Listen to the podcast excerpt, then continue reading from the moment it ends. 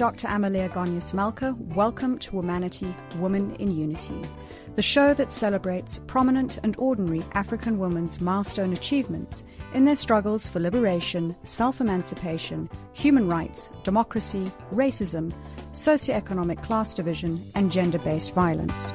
Today, we're broadcasting live from the Pan African Parliament in Midrand, and today we are speaking to Honorable Fatuke Jawara, who is from the Gambia. Welcome to the show. Thank you very much.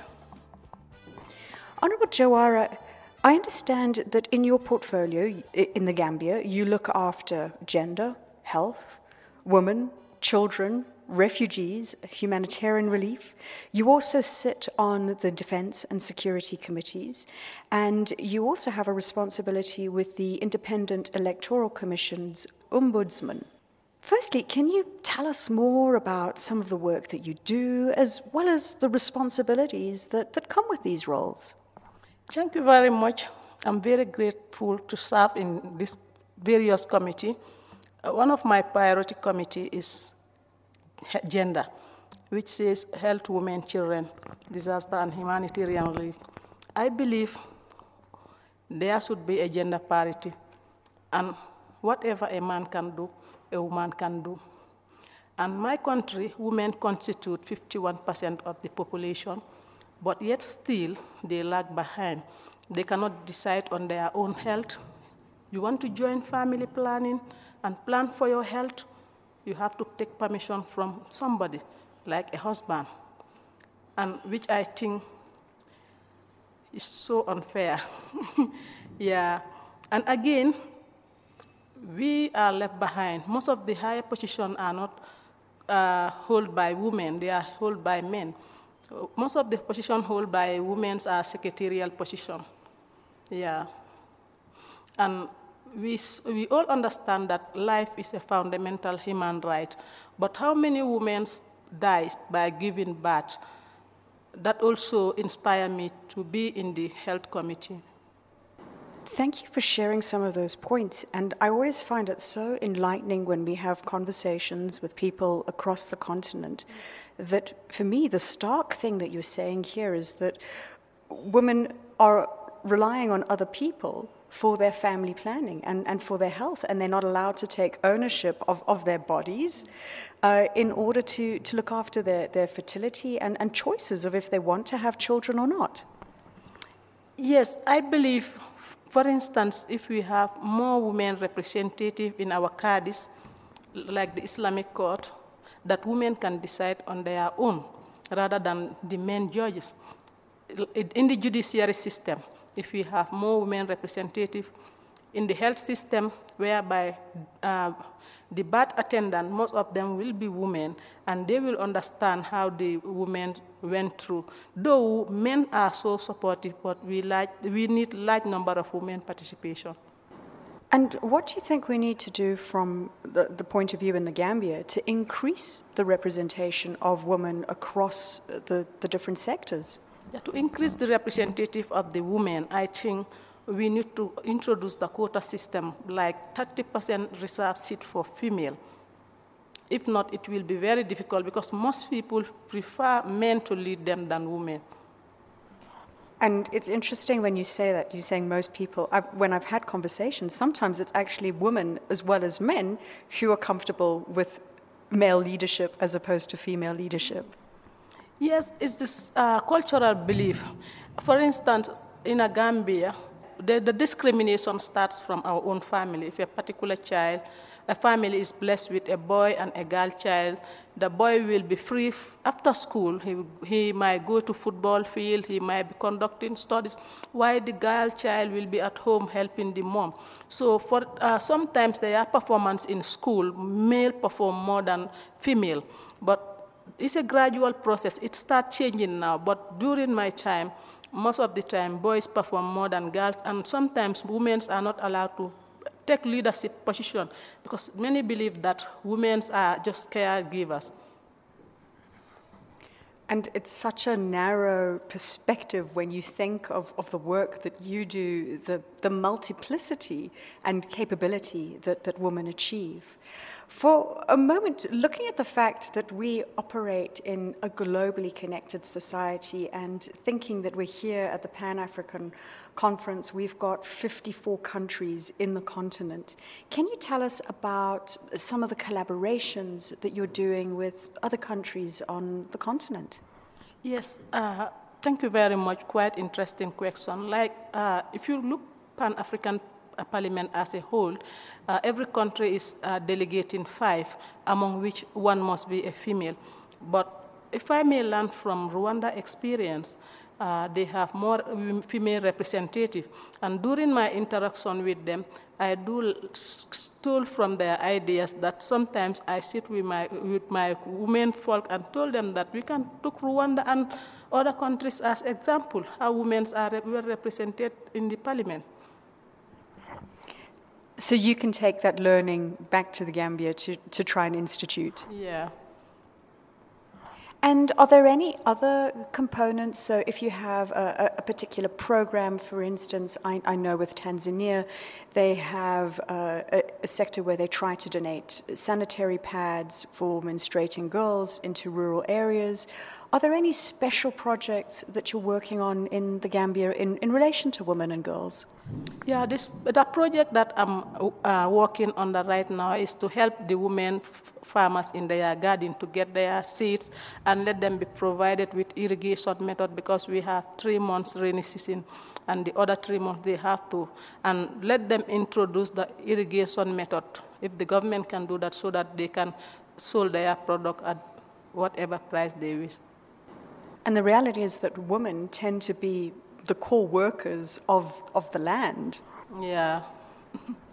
so, in this instance, we're looking at, at components where they're not only dealing with self sustainability for the family, but also being able to produce products to go to commercial market. Yes, uh, Gambian women are so hardworking yeah, they don't rely on their husband. It's a win-win situation. The husband will be in this side, and the wife will be another side, supporting the family.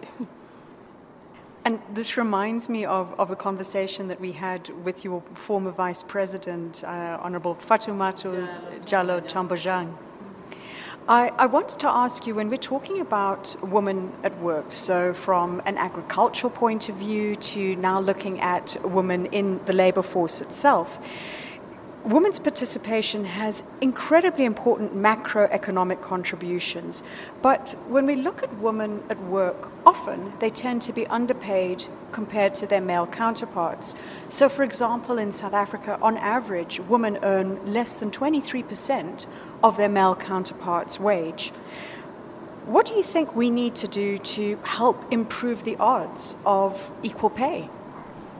Yes, I think one is very difficult for women because if you, for instance, you marry with somebody or you grown up in a society where you realize your right, you know your right, but your right is not realized by somebody who you are working with or whom you are married with, is always difficult. But what we need to do, we need to upgrade the capacity of women in the education sector. Because if I could take myself as an example, I was not fortunate to go up to the university level. So after my secondary school career, I have to go in and marriage when I didn't have any work to do because I belong to the major opposition party, so I was not lucky to work. I have to go in and marriage at a very early age. So I was in the burden of marriage for the last 10, 12 years. So it was after that that I was in the forefront of a struggle to dislodge a tyrant because we have a government that came through coup d'etat. So there are a lot of human rights violations, attack on political opponent, disappearance of journalists. So I say this is enough. This is our country, and we must take back our country. So I engage in series of sensitization campaign on platform, radios, TV, and I was so popular and I was recognized by many women groups. So they elected, they nominated me to be their representative during the local government election in 2008. That time I was very young, which I narrowly lost by the ruling party. From there, I continue with the struggle again. Thank you for sharing some of your, your history and, and journey in, into politics. On the 8th of March, globally, the world celebrates International Women's Day. In your opinion, you've, you have shared that education is, is one of the key areas to, to help close that gap mm. between salaries. What do you think we need to do to build on the most to benefit women in the future? What we need to do to benefit women in future, we need to encourage them. For instance, in the school system or university system, if the entry is 100% for male, they need to break it down 80% for women to encourage them because they cannot concentrate on their books when they were going to school. Many believe that women are just caregiver, they should be in the side of the mom helping her in labor works and so on.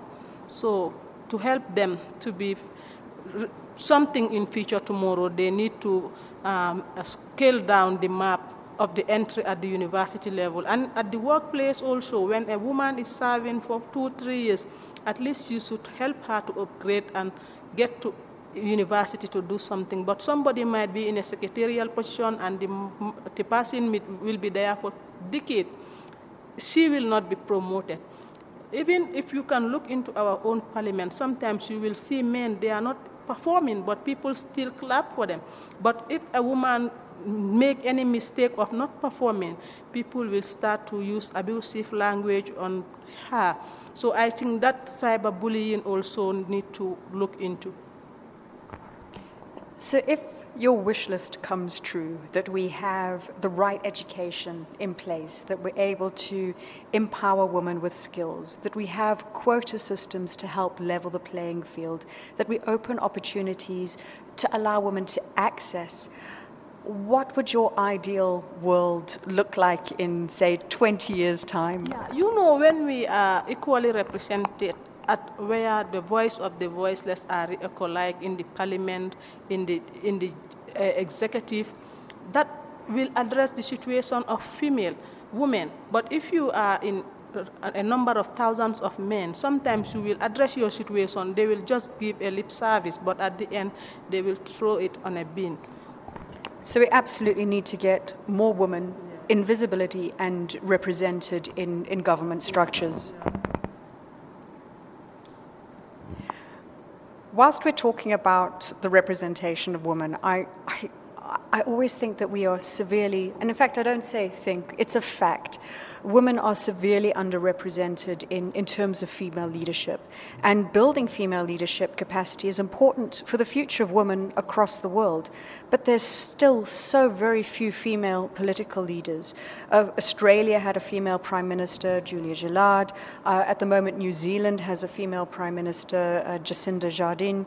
And on the continent, on all 54 countries, we only have one female president of Ethiopia. Do you think more countries are, are ready for a woman president or prime minister? Maybe in future it could be, but as of now, I believe it will be a very hard battle. It will be a very hard battle because uh, with the amount of intimidation in politics, the amount of character assassination, I believe maybe in Europe, but in Africa, most women will not come out to participate in politics. Because if I can take myself as an example, when I was in the struggle, people told me everything. They said, how can this, they have no money, they have nothing, how can they approve a dictator? So sometimes you go, you want to talk to people, they send you out, they don't listen to you. But we still maintain our stand and say, this is our country. It meant for us, we have to fight back.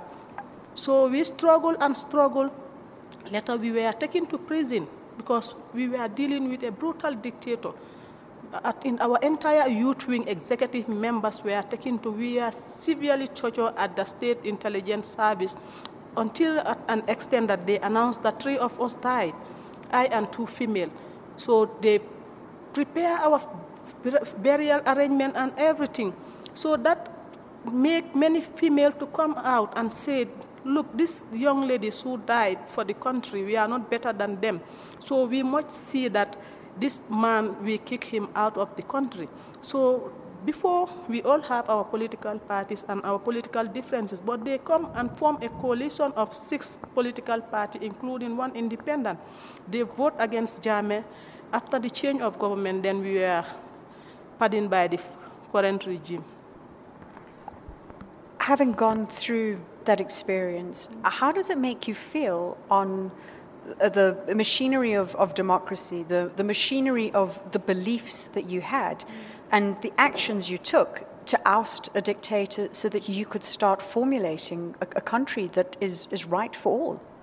It motivates me a lot. One, I know that my right will never be tampered by anybody, and I will ever go in for whatever rightfully belongs to me or whatever woman it belongs to, and I will not allow women discriminatory law to be, be in my parliament. Because if there was a law that was safeguarding women, what we went through will not happen. But the challenges that I have now is that many believe, many politicians believe that if they saw you, you've been in the struggle, you're fighting for them, they can champion it, call you a good person, but when the landscape is changed, and now that you are in the forefront of the struggle now, you are doing everything for them, but in turn now, they want you to be influenced by their party ideology, and you say, no, this is our country, this is what we fought for. They will fight you back.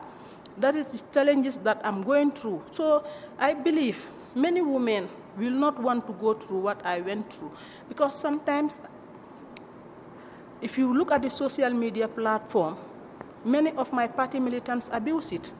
They go against me, they insulting me, you are going after the president. I say, no, I'm not going after the president. This is a transition government that every uh, campaign that they should serve three years if there is a possibility. But there is nothing specific in our constitution that says that a president should serve three years. If he wishes, he can resign after three years. But with the current situation of my country, it's very unsafe because we have a newfound democracy, a juvenile one. So the security sector reform is going the Constitutional Review Commission is going, a lot of co uh, commission of inquiries are going, the Truth, Reconciliation and Reparation Commission, where victims and perpetrators will come and narrate their stories. So how can you push me to go against that government to do another election, which I believe is unacceptable. So these people are going against me, they label me, they name all they give me all type of name that the president is giving me money to go against my party. And this president is from my own party. And when we fight and go to, went to prison, he was the treasurer of our party. Then he was elected from my party to be the flag bearer and backed by other political parties. So I cannot betray the trust of those political parties for my party. So I stood up for my word, but the amount of intimidation, but I say no. I am not worried. I have fight the battle and won my battle, and nobody will, nobody can make the battle a loose battle for me. So I proceed with what I believe. I hear your strength. I, I hear your bravery. I, I, hear your courage of, of going against conventional thinking to, to stand up as, as a woman in, in your own right and, and beliefs. Hi, my name is Yvonne Chaka Chaka, and I'm UNICEF and Rollback Malaria Goodwill Ambassador. You are listening to Womanity, Women in Unity, a program that celebrates prominent and ordinary African women's milestone achievements in the struggle for liberation, self emancipation, human rights, and democracy. A program against social ills such as racism, socio economic class division, and gender based violence. Womanity, Women in Unity, presented by Dr. Amalia Malka every week on this day at this time. Today, we're talking to Honorable Fatuke Jawara from the Gambia at the Pan African Parliament. We would love to receive your comments on Twitter at Womanity Talks. Honorable Jawara, our program, Womanity, Women in Unity, is all about gender equality, which is increasingly a global focus, and taking into consideration the challenges and successes that women's legal rights have had over the years. and listening to, to your narrative and, and the struggles that you're trying to do of, of just to get to 30%, in reality, do you think that 50 50% representation can be achieved? Yes, it can be because with the current democratic situation that we've we fought for and the one that Gambia have now, there is a possibility because everybody realizes his or her right and women are coming to show up their self in the political arena. But the cyberbullying is discouraging most women. The cyberbullying by some political parties is discouraging most women.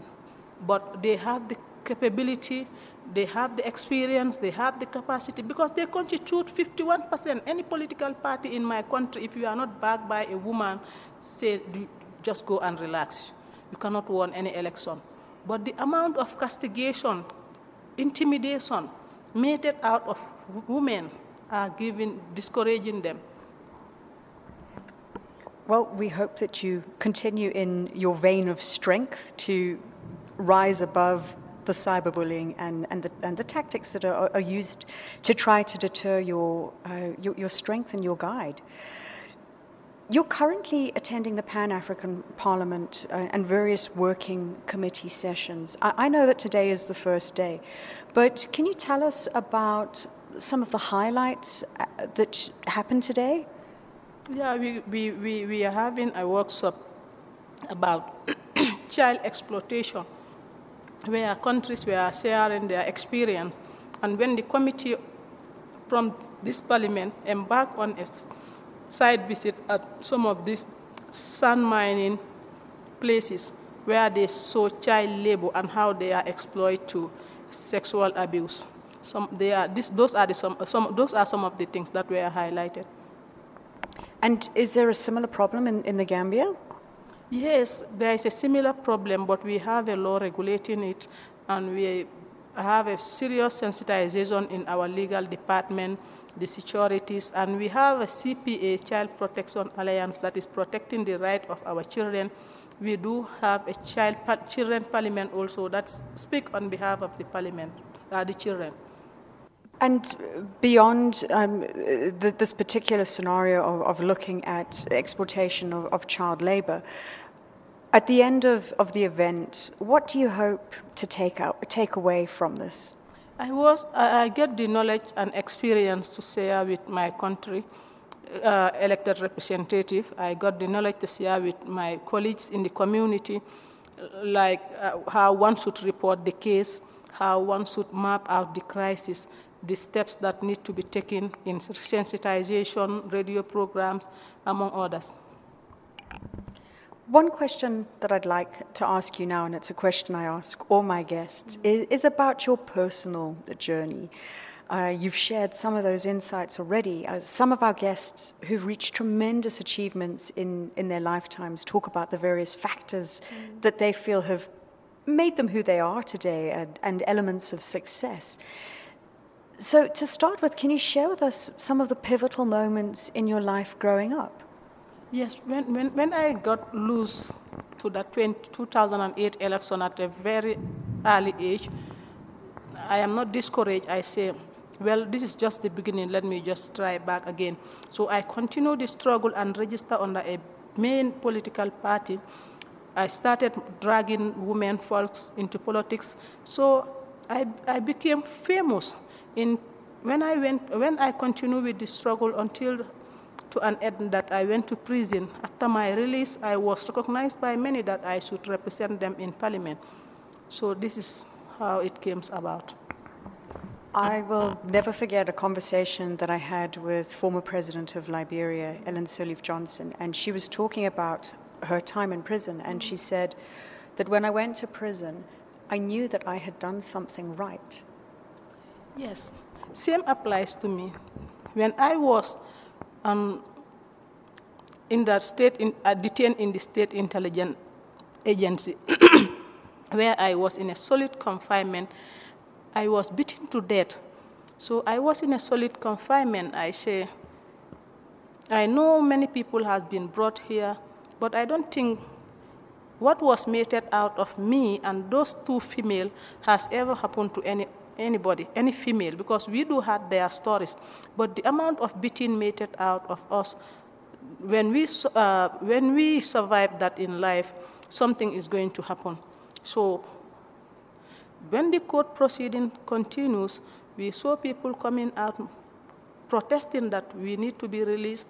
Then from there, when we go back to mile two, the same continue, uh, protest continued. The government feels so uncomfortable, and he has to take us to Janjanbureh, where we will not have access to lawyer, access to family. We, we, just, we just been kept there like mad dogs. Nobody's taking, looking after us. The only people who have time for us is the officers to come and open the shell. We go and ease ourselves and come back. So we live there in, for, in that situation until the time that we get sentenced. Before we are, we are reminded, until we, they, they make a judgment, we got sentenced. So when we are in prison, we do have officers sometimes they discuss that these people need to be released because since they came here, peace never prevailed in the country. Every time people will be talking on media, social media platform, international medias are discussing with them. I think the president would just pardon them. And we heard that the president of Obasanjo came to beg him to pardon us. He refused. Many people do so. He refused. That was the time I say, this will be the end of this man.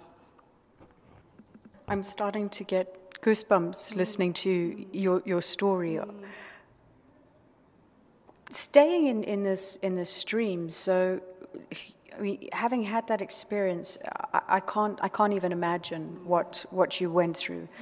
But what would you say coming out of that and looking at where you are today have been some of the factors that have, have contributed to your success?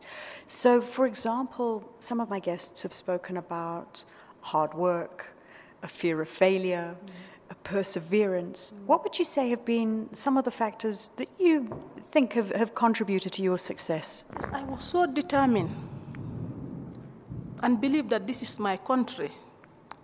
I was not offered anything to do it, I was just doing it voluntarily. I see something that is going on that our country cannot move like that. So, if any, everybody is, feels skeptical, there are people who need to come and sacrifice because I learned that some countries, people sacrifice for their countries to be free. So when I was doing it, I am the youngest female among them. The two women that are there, I am, they are like mother to me. When we are in prison, some people are saying that, or when we are in the struggle, some people are even say that, I don't know what's wrong with this lady. Her family just leave her to be moving with these people who already did their life and whatever. So, really, it's above explanation sometimes. I went through a lot, but with the support of my family, I have made it today. Yeah.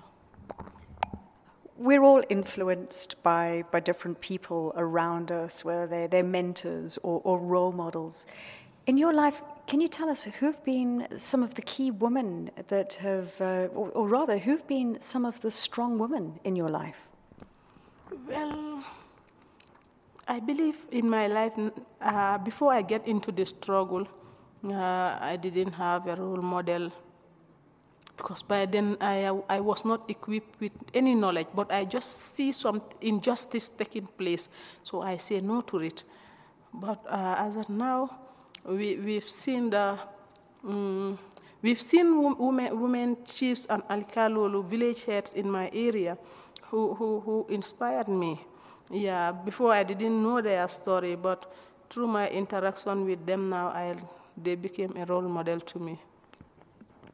You've achieved so much in your career so, thus far, and not just in a personal context, but in terms of really doing things and driving change for, for the Gambia. What's next on your agenda? My next agenda is to see a fully fledged democratically elected, a democratic government, which I believe I succeeded in that because in my country now everybody is free to say what you want to say or write what you want to write as well as it doesn't offend others. Journalists are free to do whatever they want. Before, the illegal arrest, detention, and disappearance is too much, which, which is no more the case. And we've seen a lot of empowerment in, the, uh, in our school sectors. In the, uh, the girl childs are opportune to go to school. Uh, in, in, in, in the judiciary system, women are well represented. Uh, that also is a great achievement for me. Uh, in, the, in, the, in the cabinet, we have low number because out of the 19 uh, executive members, include, uh, ministerial position, including the vice president, only four are female. But we are still struggling. In the security sector, our last independence celebration, the parade was led by a female, which is a great achievement also. So they are now in the forefront of the face. Mm. Those, for me, are, are achievements that are going to keep on, on rolling, rolling the more that you, you get women vested into the space. What would you say has been the best lesson so far that you've learned in your career? The best lesson I learned in my career is that I will never and ever support a single person, an individual. I will not love an individual. Like, for instance, this one is my leader. I love him for so much so that I will sacrifice myself to an extent that I, I will end up being fall into a wrong hand. Yeah. Because I learned a great lesson. I really learned a great lesson. I never thought that my trust will be betrayed by my former party. I fought with them. I did everything with them. I struggled with them. I didn't went to prison for my crime. I was fighting for the right of the Gambian and for somebody to become a president. But at the end, he kicked me out of the party. I was expelled because he said that I was shifting allegiance to the president. And in the party, he's just like a father to me, and the president is just like a brother to me. We share everything together. But the amount of allegation and intimidation that I went through, so it's a great lesson for me. Politics is a tough business. Indeed. And lastly, as we close out our conversation today, could you share a few words of wisdom or inspiration that you'd like to pass on to girls and women that are listening to us on the continent? I encourage women to come up because we are the largest number. Let them come up and take the leadership position because a woman feel a woman pain whatever men are saying, I'm not against anyone, but whatever they are saying, they cannot pay serious attention to our problem. Only a female who can pay attention to her female counterpart problem. So we need more presence of, of women and for women to take up an, an active role in society. Yes, we need to move from commitment to action now. I think those are fantastic words, moving from commitment to action. Mm-hmm. You have been listening to Womanity, Woman in Unity on Channel Africa, The African Perspective. And we have been talking to Honorable Fatuke Jawara, who is from the Gambia, and she's responsible for working in several committees gender, health, women, children, refugees, humanitarian relief, defense, and security committees, as well as in the IEC Ombudsman, and we have been broadcasting from the Pan African Parliament. Tune into the show next week when we continue with our conversations from the Pan African Parliament, when we talk to Dr. Jane Ongolo, who is from the African Union Commission heading up the Division on Social Welfare, Vulnerable Groups, Drug Control, and Crime Prevention. On a final note, the 8th of March marks International Women's Day, and the theme for 2020 is I Am Generation Equality Realizing Women's Rights.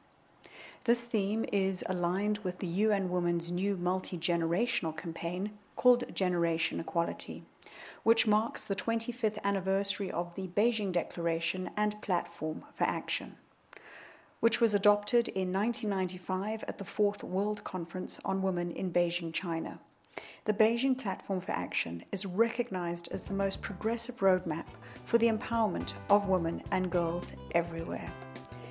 The year 2020 represents an unmissable opportunity to mobilize global action to achieve gender equality and human rights of all women and girls. And with that, we close our show. Happy Women's Day.